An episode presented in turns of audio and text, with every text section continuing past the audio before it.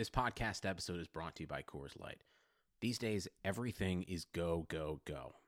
It's nonstop hustle all the time. Work, friends, family expect you to be on 24 7. Well, sometimes you just need to reach for a Coors Light because it's made to chill. Coors Light is cold lagered, cold filtered, and cold packaged. It's as crisp and refreshing as the Colorado Rockies. It is literally made to chill. Coors Light is the one I choose when I need to unwind. So when you want to hit reset, reach for the beer that's made to chill. Get Coors Light in the new look delivered straight to your door with Drizly or Instacart. Celebrate responsibly. Coors Brewing Company, Golden, Colorado. In 2003, Nike signed 13 year old Freddy Adu to a seven figure contract. But Freddy didn't live up to the hype. He has turned down every single documentary project looking closely at the details of his career. Until now. People are going to look at everything you did because of the hype surrounding your arrival and what they think you can be. I'm Grant Wahl, and this is American Prodigy, Freddy Adu, from Blue Wire Podcasts.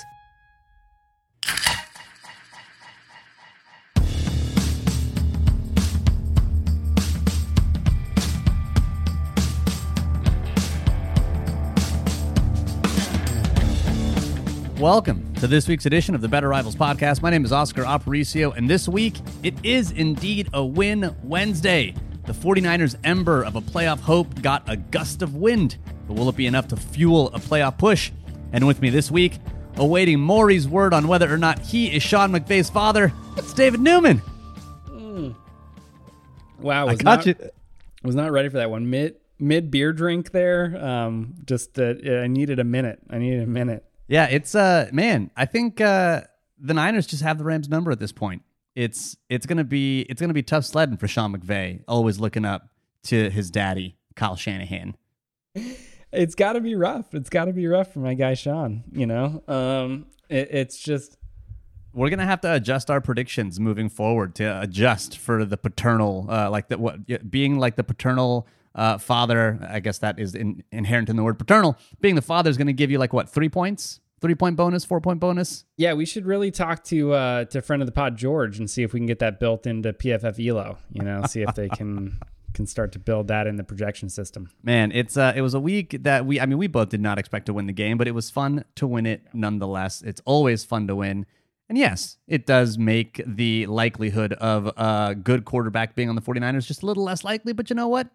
I'm here for the here and now. I'm here for this immediate gratification. Uh, the future, I'll get to the future when I get to the future. That comes later. Love a little short term gain for some long term pain, you know?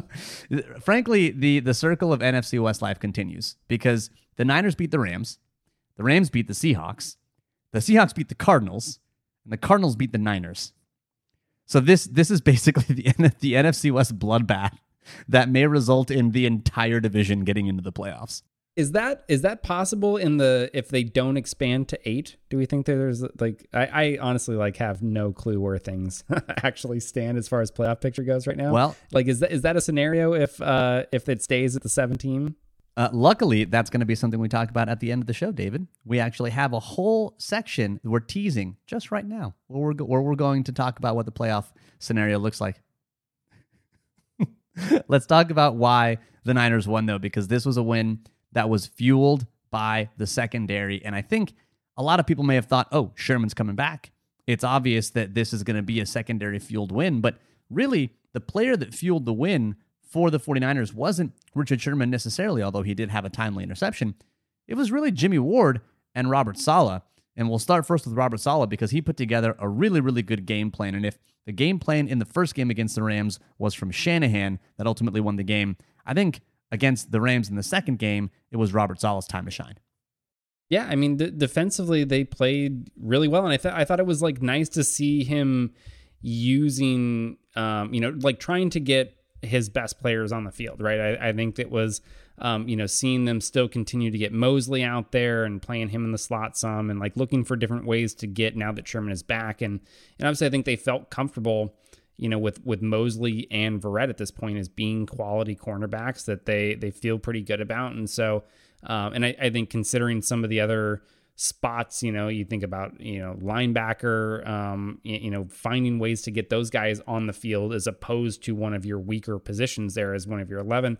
I thought was really great. And um, yeah, I thought they did, you know, some some creative things. They tried to move Sherman around a little bit, which was was kind of funny. You know, I don't know how well it actually worked, but hey, like I, I can I can appreciate the creativity, and I think like ultimately um, yeah, d- defensively they played really well as a result, and I think Jimmy Ward absolutely to me was like the one that that stood out as having just a, a fantastic game. Saleh continued the 49ers trend of throwing a lot of varied looks to the Jared Goff and the Rams. This is not a singularly cover three team, but that was the coverage they played primarily against the Rams. 45% of their snaps were in cover three. They did play some cover four, but interestingly, they played some cover one. 21% of their snaps were in cover one, which puts a lot of their players on a bit more of an island. And I think when you feel more comfortable with players like Verrett and with Sherman, you're going to feel a bit more comfortable putting them out on an island. Moseley in the slot, I think, in the second half of the game after Jamar Taylor's injury, is going to be interesting to see how he continues to play in the slot because I think that's probably going to be where he plays for the rest of the year now that Jamar Taylor has another injury. I think the the turf monster has stolen another ligament. He's got an ACL tear, and uh, I think he's got like a multi ligament tear, which is bad because he was actually playing some kind of decent football. Um, and, and K'Waun Williams is hopefully going to come back in a week or two, but. Let's talk about Jimmy Ward for a second because this was I feel like a couple times this season, especially last season because last year was a career year. We've had we've said the words like this may have been Jimmy Ward's best game of his career. this may have been Jimmy Ward's best game of his career. He had two forced fumbles in this game. David, prior to this game, how many forced fumbles did Jimmy Ward have in his career? I'm going to say zero. You're not too far off. He had one. one forced fumble in his career until this game where he had two. And and honestly, the funniest one was Jared Goff. I knew Jared Goff was going to get smacked as soon as he did not slide, and Jimmy Ward just knocked the ball out. It was great. It was awesome. And I think the the whole game though, the defense as a unit was playing well together because while the second forced fumble was funny because it was Jared Goff and he's he's now inherited all of Tom Brady's giraffe running powers uh, now that Tom Brady doesn't seem to want to run anymore.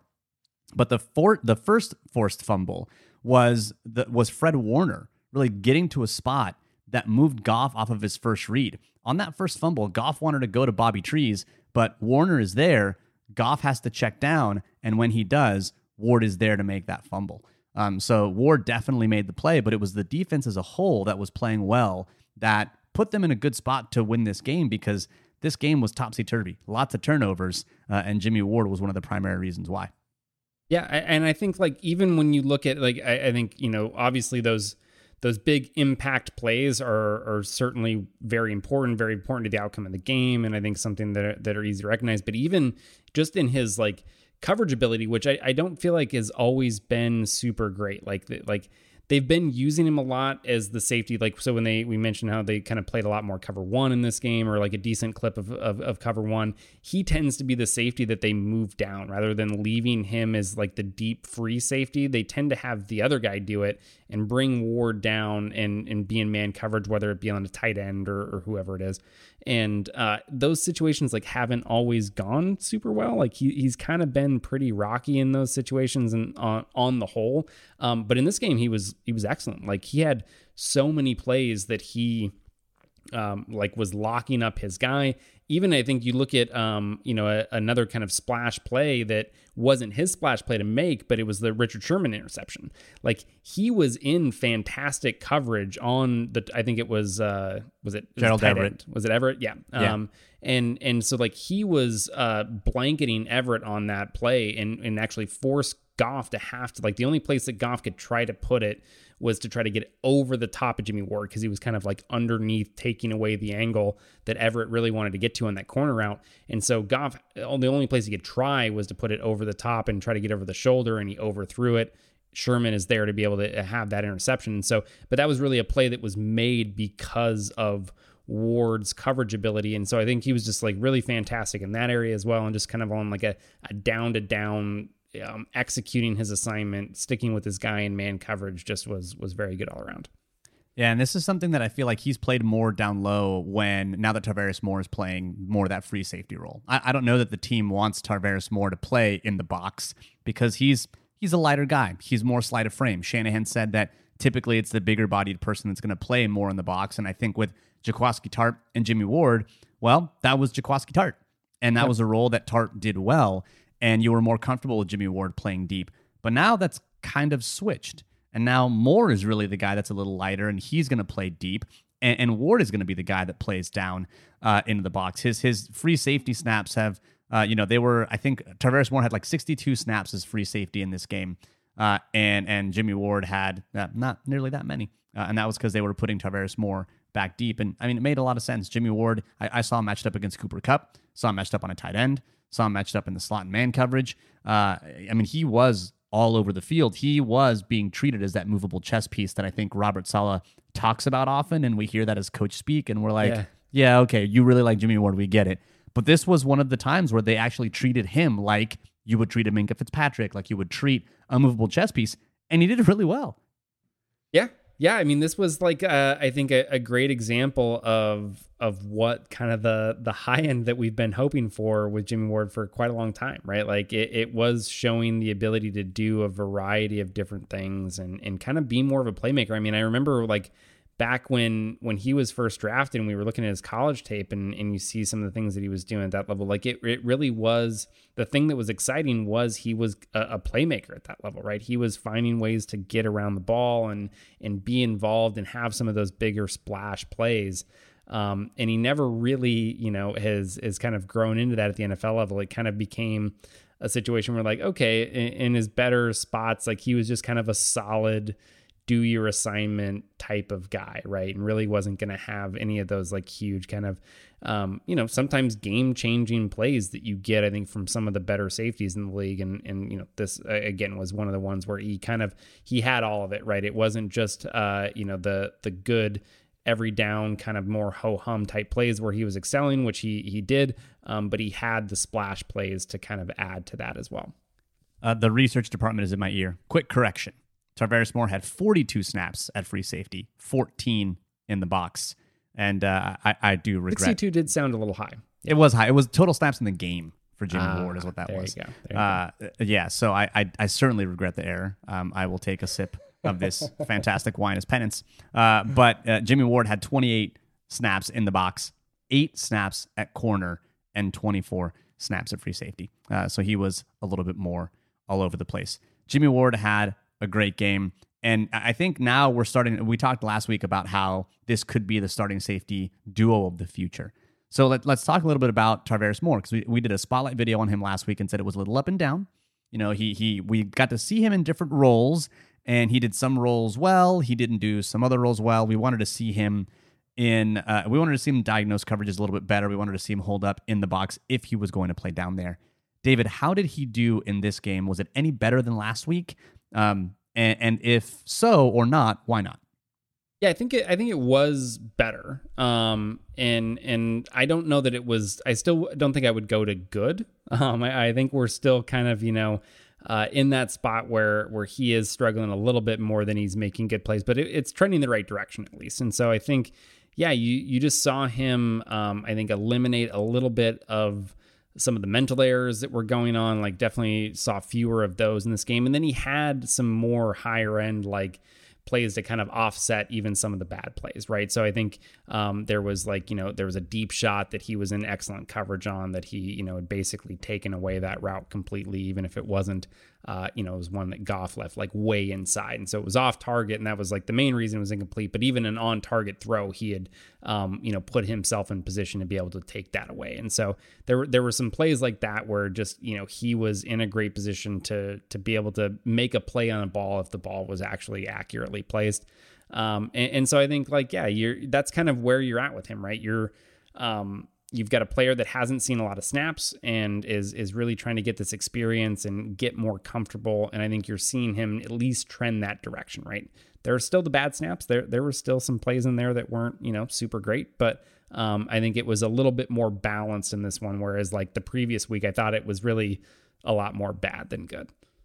Yeah, I think the the bad snaps, if you're looking to find them for Tarvarius Moore, two of them were were pretty big deals because he's the last line of defense at safety, and it was the long reception from Kupp uh, who put a move on Tarvarius Moore, and Akers honestly put a, a, very similar move on him when he broke into the open field, and and Moore just took a bad angle on both of those uh, and ends up allowing both of those players to get more yards uh, down the field. And honestly, if it weren't for Jason Verrett pulling a mini DK Metcalf and, and grabbing Akers from behind you you see Akers score a touchdown uh, because Moore is not able to make that tackle. I think that's one thing that we Jimmy Ward doesn't make a ton of those you know high level plays. Doesn't force a lot of fumbles. Doesn't have a lot of interceptions. I think he actually only has two career interceptions, if I'm not mistaken. Um, but the one thing you never really have to worry about Jimmy Ward uh, on is his tackling ability. He's always tackled very well, and as that last line of defense, uh, as that last line of defense has been really good at tackling. At sometimes at the cost of his bones and his forearms, but but he's always been very good at being that last line of defense. And, Moore was not that good. There is one play that I remember though about Moore, and it looked like it's the long pass to Robert Woods down the sideline in the first quarter, about 8:52. It's a second and seven play. It's a play action play from Jared Goff where it's it looks like a basic rollout, and it looks like Tarvarius Moore should be the curl flat defender, but he gets, uh, or I'm sorry, the the hook curl defender, but ends up getting sucked up on the play action. You've got a wide open receiver is this one on Moore, or is there something else going on with the defense that that maybe we don't know or didn't identify that would put it on someone else? Yeah, no, I, I do think it is, and I think you're right the first time. Actually, he, he should be coming up as the the curl flat defender. So the way that the 49ers played a lot of their cover three looks in this game was this sort of strong rotation where basically the the safety that was over to the passing strength, which on on this particular play is Moore's side. They had trips to that side of the field, so that guy comes down as the curl flat defender, and then the opposite safety from the weak side rotates and is the one that, that ends up getting back to the deep middle. And so that's what they're doing here. Um, but for whatever reason, I, I mean it's a pretty decent sell job from from Robert Woods. I mean, he kind of takes this like step inside, like he's going to go to run block, and then really tries to sneak in behind Gerald Everett to like get out into the route. Um, but for whatever it is that he's getting, where it's whether it's just like getting eyes stuck in the backfield, whether it was you know that particular move from Robert Woods, um, he gets definitely sucked up way inside. Um, as he's kind of coming up in that rotation, and then he just never really finds Woods. Um, and, and, so it's just kind of a situation where his eyes continue to be on the quarterback. He's he's not finding the receiver that he needs to um, in the route because there's another. I think it's um, Josh Reynolds, who is the other one of the other receivers that side. He's clearing Sherman out, right? So it's a it's a route that is technically going, you know, to what would be like the deep third if you think about a cover three. But because you have that deeper route that's there, that's kind of taking Sherman with him, that curl flat defender is the one that needs to be able to sink and get to that other route that's kind of that second route that's going to that area. And so that was was definitely one that looks to be on Moore. Yeah, and I think those those are the little things that you're hoping for him to clean up as a player. I think it probably had a better game this game than he did against the Saints, but you know, I'm I'm, I'm hoping he gets snaps and he gets some experience under his belt uh, because I do think that especially if Ward keeps getting moved around the way that he is being moved around, if if Moore can solidify what that deep safety looks like, I think uh, that that's going to bode well for the 49ers as a whole. Now, Richard Sherman did return. He returned and he has an interception. It's great. He can add that to the list of things that he can rattle off from memory in articles later in life. Uh, I don't know if you saw that article in the Athletic, uh, like I think it was early this year, late last year, where he could like remember every single one of his 41 or so interceptions or whatever it was. Oh, no. um, and I don't know what it is about. I, I, mean, I know what it is because I forget shit all the time. I do. Um, I forget shit from the first half of the podcast and the second half of the podcast. so it's always a, a miracle to me that you know McVay can recall a random play that he had, you know, in whatever game, or that Sherman can remember every one of his interceptions. But for some reason, you know, that's that's super duper impressive for people. But he had an interception uh, this game, but was his impact really that big? Or was it something that was just like, yeah, he he he was able to, you know, be better than maybe Moseley, but that that didn't necessarily fuel the kind of defensive change that we uh, that we saw against the Rams. Like I I don't even know that I would call him better than Moseley purely from a what he's bringing to the table as a cover player, right? Like what what he can actually do if you put him in a one-on-one situation, or what he can do um, when when he yeah. I think it's really whether it's whether it's zone or like whether it's man. If he ends up in those one-on-one situations based on kind of how the the the route concept plays out. Um, it's tough. So I, I actually, I, it's kind of weird to think about and and say with him, but I feel like he's a, a very like high risk, high reward type player right now. So what he does, um, obviously better than than maybe everyone is the mental aspect of it. So the the mental processing is obviously still there, and I think the interception is a great example of that. So this is a a play that you know the 49ers are in cover one, so they should be in man coverage, and and again Sherman is on a route that really is a clear out route. Like it's never designed to be targeted. It's just designed to clear space for the route they actually want to target underneath that. Um, and and he just happens to be able to kind of play that man coverage from his off position and still kind of keep eyes in the backfield and actually be able to target um, and and like identify that that ball was thrown overthrown you know underneath him and, and be able to kind of peel off his guy and make a play on it. And so those are the type of things where, yeah, he can still make some of these big impact plays because of of what he can do mentally and, and being able to find himself in the right position. Um, but athletically, the dude looked washed in this game. Like there there was like I, I mean one of the examples that just like gets ingrained in my mind from this tape is like Gerald Everett is destroying him at the line of scrimmage and like getting him to do his little like spin around move whenever he whiffs on his jam and like creating like 5 yards of separation on a slant and it's just like this isn't even one of the like a good receiver. Like this is the the second tight end on the fucking Rams right now. And, and so it's just like uh, not a not a great look whenever he was asked to you know get down um, at the line of scrimmage and try to be in tighter man coverage on these guys. And they actually like ended up leaving him in a position or allowing him to play in a position where even when you would see them in cover one and every other uh, man coverage defender would be up tight to the line of scrimmage sherman would be playing like 10 12 yards off. Like he he just what and there was one of those plays like he was playing super off like that and he still kind of bit on a double move a little bit and still let the guy run by him and it just ended up not being targeted but like he didn't athletically he does not look good. He cannot keep up with guys right now. I mean he looked like he hasn't played football in two months which is exactly what where he's he looked like he might not be able to play football for much longer. The dude's on one leg. Cut the man some slack. I, I will say two things. One it was clear that I think the that Robert Saleh knew this too. I don't know why else you would blitz Sherman from the slot and play Moseley on the outside. Because and this was before Jamar Taylor got hurt. This was in the first quarter where where you've got Moseley out wide and you've got Sherman blitzing from the slot. I think you do that because you want to keep Sherman on the field, but you don't necessarily believe that he's gonna that he's one of your best coverage defenders. Um, so like I think that the that Saleh knew this, but I will say that his big brain is still kind of a big deal. Because when I'm looking at the Kinlaw pick, it's second and nine. You're in the third quarter, very beginning. Sherman realizes he's got no threat to his side of the field. So he finds work and he ends up going to the middle of the field and ends up covering up one of the uh, kind of crossing routes that's going where Goff wants to go.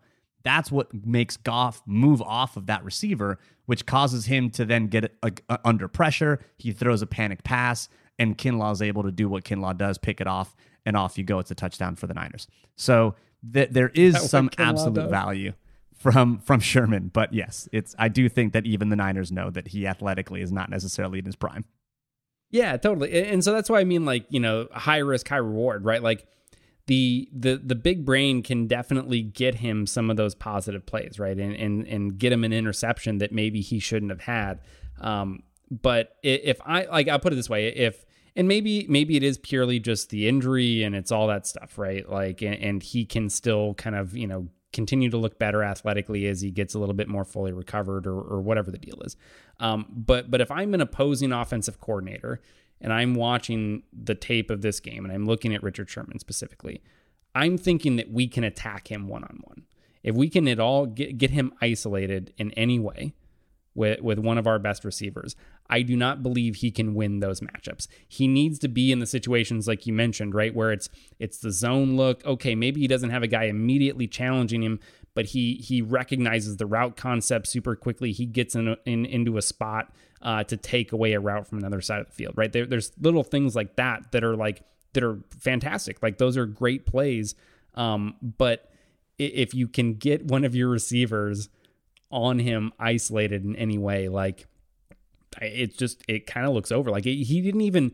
There were plays that they would you know where he was playing super off against Robert Woods, and he wasn't even really trying to challenge. He was just like backpedaling from his 12 yards off like alignment and just like hoping he doesn't get roasted deep essentially and he's just giving up freebies underneath yeah and, and that's honestly that's, that's i feel like it's built into the ethos of sherman at this point don't give anything up deep get them to you know kind of complete soon up and then rally is, is yeah. really what you're trying to do and the secondary i mean we're spending a lot of time talking about the secondary in large part because they forced jared goff into a really bad game this wasn't a jared goff's going to get pressured and get forced into some terrible decisions. Jared Goff dropped back 37 times and was only pressured on nine of those dropbacks. Just nine dropbacks out of 37 in which he was pressured. And he had an abysmal game. It was really, really bad. He threw one interception under pressure, one without. He had the fumble. He had 28 passing plays without pressure and his PFF passing grade on those plays was in the 40s. This was not a this was not a game where you know Kerry Hyder is busting through the line and you've got uh, you know the stunts kind of getting home. This is the secondary doing its thing, and even when Kerry Hyder is getting home, it's because Goff had nowhere to throw. So this is the game that was won by the 49ers secondary, and and it's good that they were able to do that. And I think it does speak to what Saleh's been able to do with the pieces that he's got because this isn't the starting defense from week one. This is like Sherm returning back from injury. This is Jamar Taylor tearing his ACL, Emmanuel Moseley playing in the slot. It's Jason Verrett. It's, you know, Fred Warner doing Fred Warner things. But overall, I think, you know, again, it just kind of speaks to week one or the first time the Niners faced the Rams, it was all Shanahan. I think this time it's really all Saleh. Yeah, I mean he they they ultimately held this Rams offense when you look at kind of their average EPA per play um, was like basically a negative half point you know, every time that they took a snap. You know, it, it was a half a point win for the 49ers every time that they snapped the ball, right? So that's uh, ridiculous. Uh, which which is like an absolutely absurd number, right? Like that that would uh, absolutely be like the worst figure in the league if if a team were to have that over the entire season. So um, yeah, like it, it was just a, an incredibly impressive performance from I think the pass coverage unit especially, um, and, and it's just like, yeah, I mean, Saleh deserves a lot of credit because you know I don't know that like none of these guys uh, in the secondary are really out there like balling out every single week, right? Like it, it, seems like maybe every week you get one guy that seems to be okay. Like he he played pretty well in that game, and then the other guys are just kind of like, yeah, yeah, they're okay. And you got Fred Warner out there doing his thing, of course, but like they, they just kind of are in a spot where they're they're playing overall pretty assignment sound, you know, as a as an entire unit. They're not giving up a lot of freebies and and like busting a lot of coverages, and they're in the right spots. And Saleh is doing enough to change up those looks and give the offensive, um, you know, the the quarterback and the offensive coordinator different looks that they have to prepare for and deal with, and they're disguising blitz as well and and doing all these things. So I think yeah, like they're he's doing a lot with uh, a unit that I don't think should really be playing this well if you, if you looked purely at their talent level. And I think when when they were able to play so well, and it still took you know seemingly a Herculean effort from the offense in order to get to a game-winning field goal, and they don't get there without Deebo Samuel. Deebo Samuel, man, it's good to have him back. He had 11 catches, 133 yards, 136 of those yards were after the catch. How does that math work out? that you can have 136 yards after the catch and 133 total receiving yards. It's because he's catching passes behind the line of scrimmage. My guy has like seven jet sweeps where he's getting the ball four yards deep in, in the backfield. the, the average depth of target on like two of his throws where Mullens just has to tap the ball forward is like half an inch. Yeah. Like, can, can like, you measure that average depth of target? I mean, it's like a so the way that it works is like a yard, right? So the quarterback in shotgun is usually five yards deep. And so Deebo's running right in front of him, so he's he's four yards deep in the backfield. Yeah, so you look at so of those eleven catches, I mean seven of them came on either those jet sweep type uh, little pop passes or or actual um, you know more traditional design screens.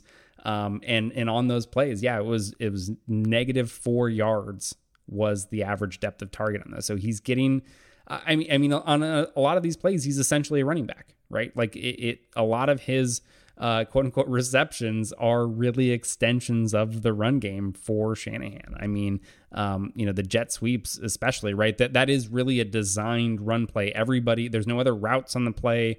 Everybody up front is run blocking. The only reason it's technically a pass is because it it uh, you know gives you kind of a pass if you have some sort of mess up there, right? If Deebo drops it because you pop it forward rather than that being a fumble on on some sort of you know muffed handoff attempt, it's now an incomplete pass. So you you give uh, that element you add that element in there to kind of save you from that potential disaster. But those are really run plays, and and he's just the the dude's a force when he's got the ball in his hands, and he just like is so difficult to bring down. Like there was the one play. Um, he catches it was just like a, a little stick route you know five yard uh, route that he's like running and and you have three rams guys that are around him and you see one guy go to wrap him up and like the other two are kind of like they start to slow up and like oh okay they got him you know he's he's going down and then he just like runs by them all and it's like you you see the one the corner that was coming over and he's like shocked at what happened and he, like he didn't even really get a hand on him because he was so surprised that he broke that tackle and kept going and it's just like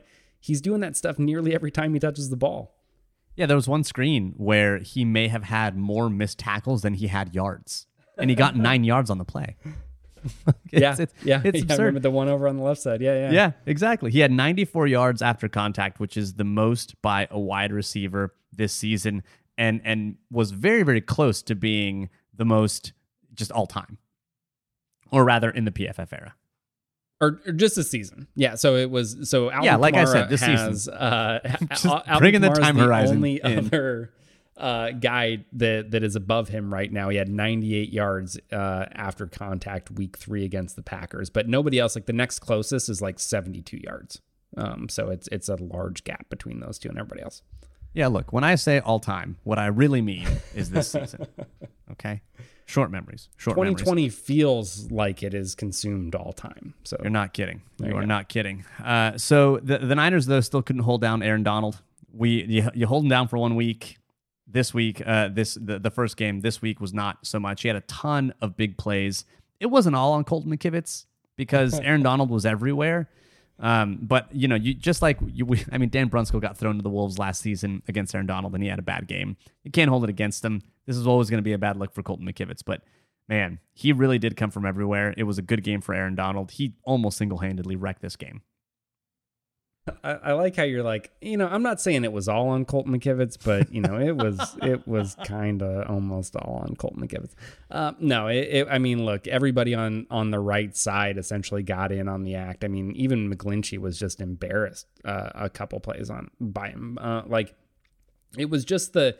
It's kind of funny. Like you look at all of the big plays that Donald had in this game, and if after the season, right, if you didn't, rather than looking like game by game splits, if you just looked at like, oh, this is what he did in, in his two games against the 49ers, you'd be like, oh, that was two pretty good fucking games. Like just looking at his stats from this one, right, looks like two games worth of production. And it was just like so many big moments. I mean, he was the guy that had um, you know, the batted pass that was was ultimately intercepted. He um, d- destroyed McGlinchey inside to to get back into the backfield and force the fumble on Mostert that was returned for a touchdown. The very next offensive play, he like splits a double team, I believe, uh, in in pass protection and gets a sack right? Like, and it was just like that stuff. And it was whether it was in pass protection, you know, no matter what they tried to do with him, no matter where he lined up, he was he was getting pressure. Um, he was a problem in the run game, as he always is. Like, yeah, the the dude was everywhere, making huge plays, being a, an absolute force out there. And while yes, Colton McKivitz did not handle this assignment incredibly well, generally, no one does. Yeah. It's it's like I'm not going to judge McKivitz in this one in his ex, his first extended play based on what he did with Aaron Donald. I'm still going to wait to see what happens next week with my man McKivitz because this could be the starting five next season. Uh, I think the team might be might be high on McKivitz, uh, and if they don't draft another guard, which I think they should, but let's say they don't for one reason or another. Let's say they I don't know trade up for a quarterback and don't have the capital to do so. Uh, McKivitz might be the guy that you end up uh, starting out there at right guard. So I mean, it's they might be, be high if they start Colton McKivitz at right guard next year. Give him time. Give him time. Sure. That's all I'm saying. Don't judge him just against Aaron Donald. Everyone sucks against Aaron Donald. Just, you know, we'll give him some time. Mm-hmm. Uh, we're going to get to some quick hits and then we're going to get to some big picture questions. Really, are, are the playoffs viable for the Niners? They kept their season alive, they won another NFC game and now I'm curious. Well, now they're they're kind of in the mix. You see all those in the mix graphics, and the Niners are right there. Uh, are the playoffs something we should be thinking about? But before we get to those two things, we're gonna first hear a bit from our sponsors. And first up, it is Indeed. 2020 has already reshaped how we work, and it's almost over. Thank Jesus. Businesses across the globe are challenged to be their most efficient, which means every hire is critical. Indeed is here to help. Indeed is the number one job site in the world with more total visits than any other job site, according to ComScore. Indeed helps you find quality candidates quickly so you can focus on hiring the person you need to keep your business going. Uh, you think the Niners had to hire a travel agent this week? Trying to get all the logistics moving to Arizona? I think. Hire you know? somebody. hire somebody. Uh, imagine getting the phone call for that job. Uh, excuse me, travel agent. We need to get 75 people to Arizona. Stat. We need to get well over a hundred. We we got personnel like all of our staff, our trainer, everybody. We're bringing 150 people. Find space. And I know they have logistics people to do that, but it just it just seems like such like in literally four days they had to make that happen. It's completely nuts. But maybe Indeed uh, helps you find that person because unlike other sites, Indeed gives you full control and payment flexibility over your hiring. You only pay for what you need. You can pause your account at any time, and there are no long-term contracts. Contracts. Parag Marathe must be behind Indeed.com. No long-term contracts. You can pause your account at any time. You can stop paying. Get out really. at any time. You can you can pull the ripcord at any time. Just ask, just ask Colin Kaepernick. And now Indeed's new way of matching you with candidates instantly delivers a short term, a short list of quality candidates whose resumes on Indeed match your job criteria that you can contact the moment you sponsor a job, making Indeed the only job site that can move as fast as you do, or as fast as Aaron Donald does.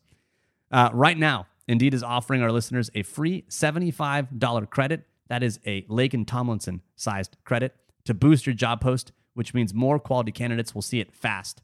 Try Indeed out with a free $75 credit. Every time I see 75 now, I can't help but see Laken Tomlinson's butt. Get a free Lake time- and Tomlinson. get a Wait, free I'm Lake sorry. That's not the must read part. oh shit, this is the must read part, my bad. But you can get a free $75 credit at indeed.com slash blue wire. This is their best offer available anywhere. Go right now to indeed.com slash blue wire. Offer valid through December 31st. Terms and conditions apply. This podcast is also brought to you by Bet Online. Football is back in full swing, even on a Wednesday. There was a game today. Was it's week 12, guys. We're we're not back in full. We've been in full swing. All right. This is uh God, I cannot believe the the there was a football game today. It was I it could have just not have happened and it would have been fine.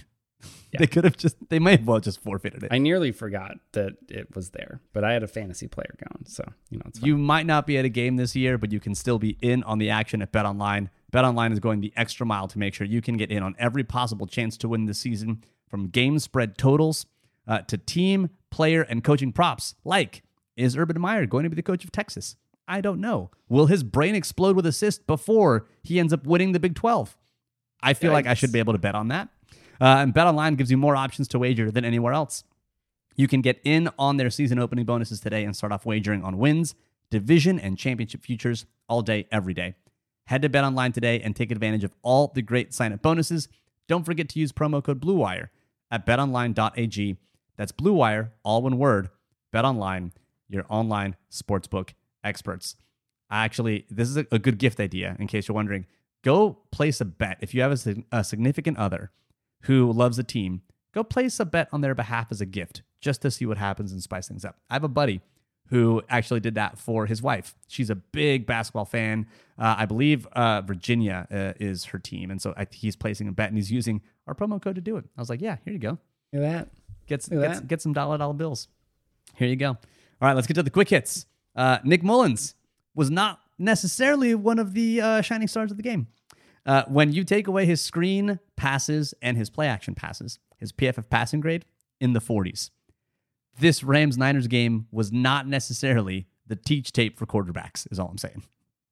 It was brutal out there, man. And look, like, like again, we've we've mentioned this before, but the the reason you take those things away, right? The the screens should be hopefully a little bit more obvious. It's the the Nick Mullens getting credit for tapping the ball forward and Deebo breaking four tackles and getting 20 yards out of it, right? Like obviously Nick Mullens didn't do shit on that play um, to to lead to the success of uh, the offense as a whole. And then I think play action, right? You're you're looking at running play action generally in more favorable situations for the offense. It's first and 10, or it's good, you know, positive down and distance situations for them because you need that threat of the run to begin with. And, and it's really scheme that is providing a lot of the openings there. So again, Mullens has um, better opportunities. So it, when you're just looking at how he's performing, um, as an individual, they're not always the best plays to go to. And so when you look at just what he's doing in situations where he has to drop back and it's just like maybe it's a, a third down situation where the defense knows that you have to throw, he just he looks awful. Like he he just looks so bad uh, back there. Like it it really the fact that they're able to to even be competitive in games, honestly, with like a quarterback that's playing as poorly as he is right now in some of these situations. Like it, it's incredibly pr- impressive from what Shanahan's doing to to try to hide him, what the defense has been doing to kind of keep them in games. Like, yeah, it's just it's brutal to watch him on some of these snaps right now. Well, these are intended to be quick hits, but I think the the one play that everyone likely remembers because of the player reaction was the third and seven missed throw to Jordan Reed. Jordan Reed is wide open. Jordan Reed knows it. Nick Mullens knows it. And Nick Mullens just missed him. And Jordan Reed comes off the field and he's like, damn it. He's slapping his hands. He's like, oh, I should have had it. He was open. Uh, it was the right read. It was a good route from Reed. Uh, it just was not a good throw.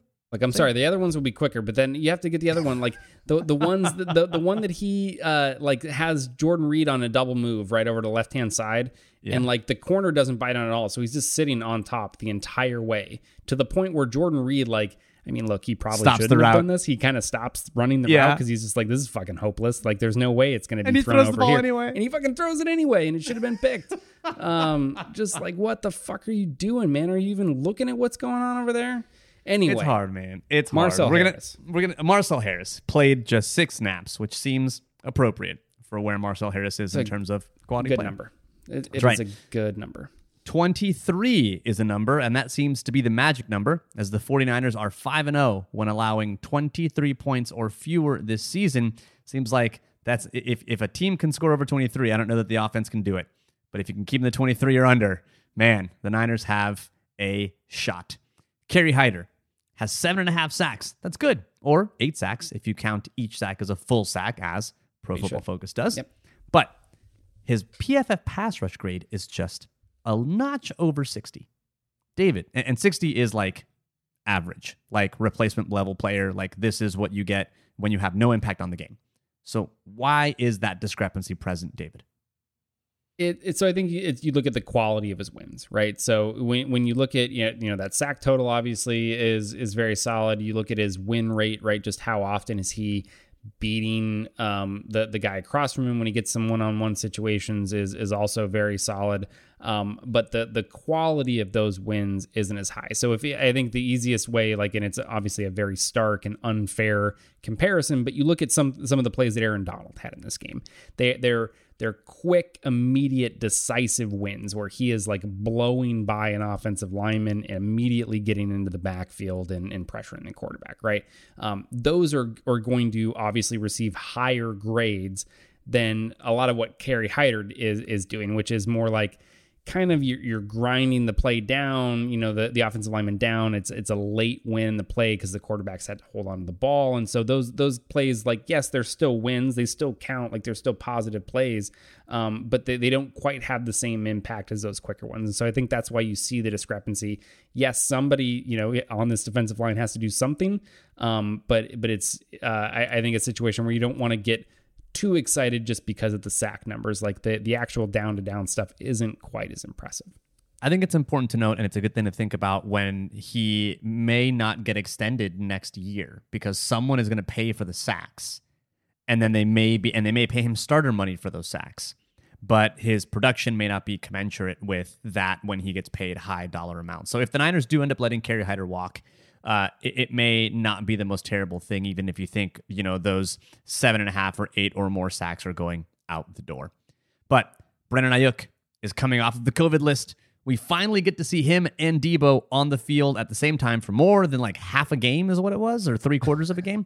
uh, and, and yeah, and we can finally uh, basically put the theory to rest that Brandon Aiyuk is just Deebo Samuel with arm extensions.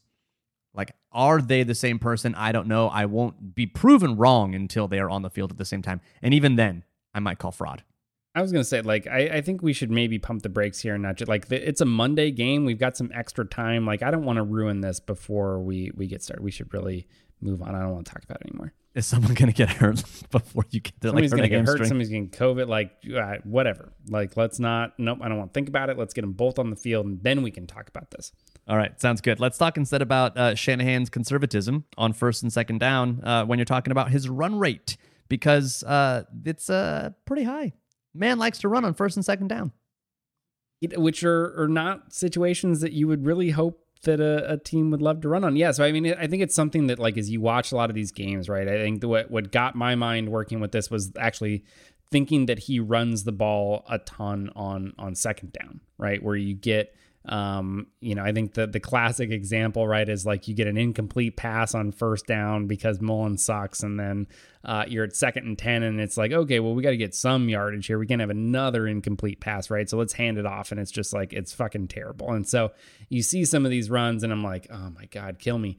Uh, and, and so like I decided to like look at it. The second down run rate on its own was actually a little bit better than I thought. So he wasn't like top of the league or anything like that. It was more like tenth, but when you look at it, how often they're running the ball on first and second down with at least six yards to go, um, only Tennessee and Baltimore have higher rates since 2018. So the the 49ers running the ball about half the time in those situations, which is is very high. 44% is league average during that time.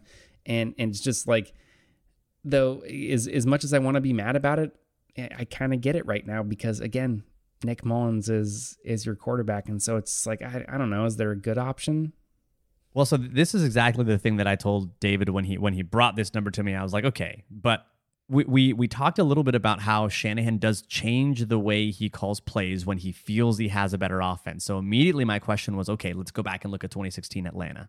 Did he also run at that high of a rate when he was the uh, the coordinator in Atlanta in 2016? And it turns out he did not. He ran the ball in the same situations at league average rate, not at top of the league rate, which is where he's at with the 49ers. And I think it's because he knows he has Nick Mullens as quarterback. And he knows he had Brian Hoyer before that. And he knows that he had just a parade of shitty quarterbacks. And and even Jimmy Garoppolo, I think if you really asked Shanahan, I think if you nailed Shanahan down and gave him the truth serum that you you know you see Schwarzenegger give someone in true or that he got in True Lies, and you know he cannot tell a lie. And and I think he would probably say like, yeah, Jimmy is like he does some good things, but by and large, I kind of have to treat him not like the superstar quarterback. I have to kind of yeah, I can't treat him like Matt Ryan in 2016. I have to treat him a little bit less than that. And all of a sudden, you get a big run rate on first and second and long. And just to be clear, this isn't inflated. You know, so I said since 2018, the, that number is not inflated just because of the the time without Jimmy Garoppolo. Just 2019, 51 percent, fifth in the league uh, during that season, including playoffs. So, um, yeah, it, it has just been a thing that you know they're we, they're a run first team. Everybody kind of knows it, but like, man, they are really fucking run first. Yeah, it's kinda- well, kinda don't worry, we'll get there. We'll uh, we'll hopefully, day- you know, this we'll game have a good against this this game's against the Bills. You know, it'll it'll knock us down a little bit. Hopefully in the draft order, Oh, knock us up. I should say. I gotta watch Nick Mullens and Josh Allen this week. Fucking kill me. Let's talk about it. Well, first, let's talk about the playoffs being viable because this is now a place where the Niners find themselves in. They are in the hunt. They are on the playoff bubble, but they face some hurdles. Number one hurdle, we've talked about it a little bit. They still have Nick Mullens at quarterback, maybe until week 16, which means that Nick Mullens will face Buffalo. We'll talk about that game in a second. Washington, who has Chase Young, who may who currently may not even be like the best active pass rusher on his team, just because he will be eventually. But Jonathan Allen's having a fantastic season, and Montez Sweat is doing good things as a pass rusher as well. They can all get after the quarterback, and we know that if Nick Mullens is not all that great when he's got a clean pocket, he completely decomposes as a quarterback under pressure. And then Dallas, which seems kind of winnable because it's Dallas. But we know, we know that pressure basically renders him non-functional. And Washington's not a good look. That's an NFC game.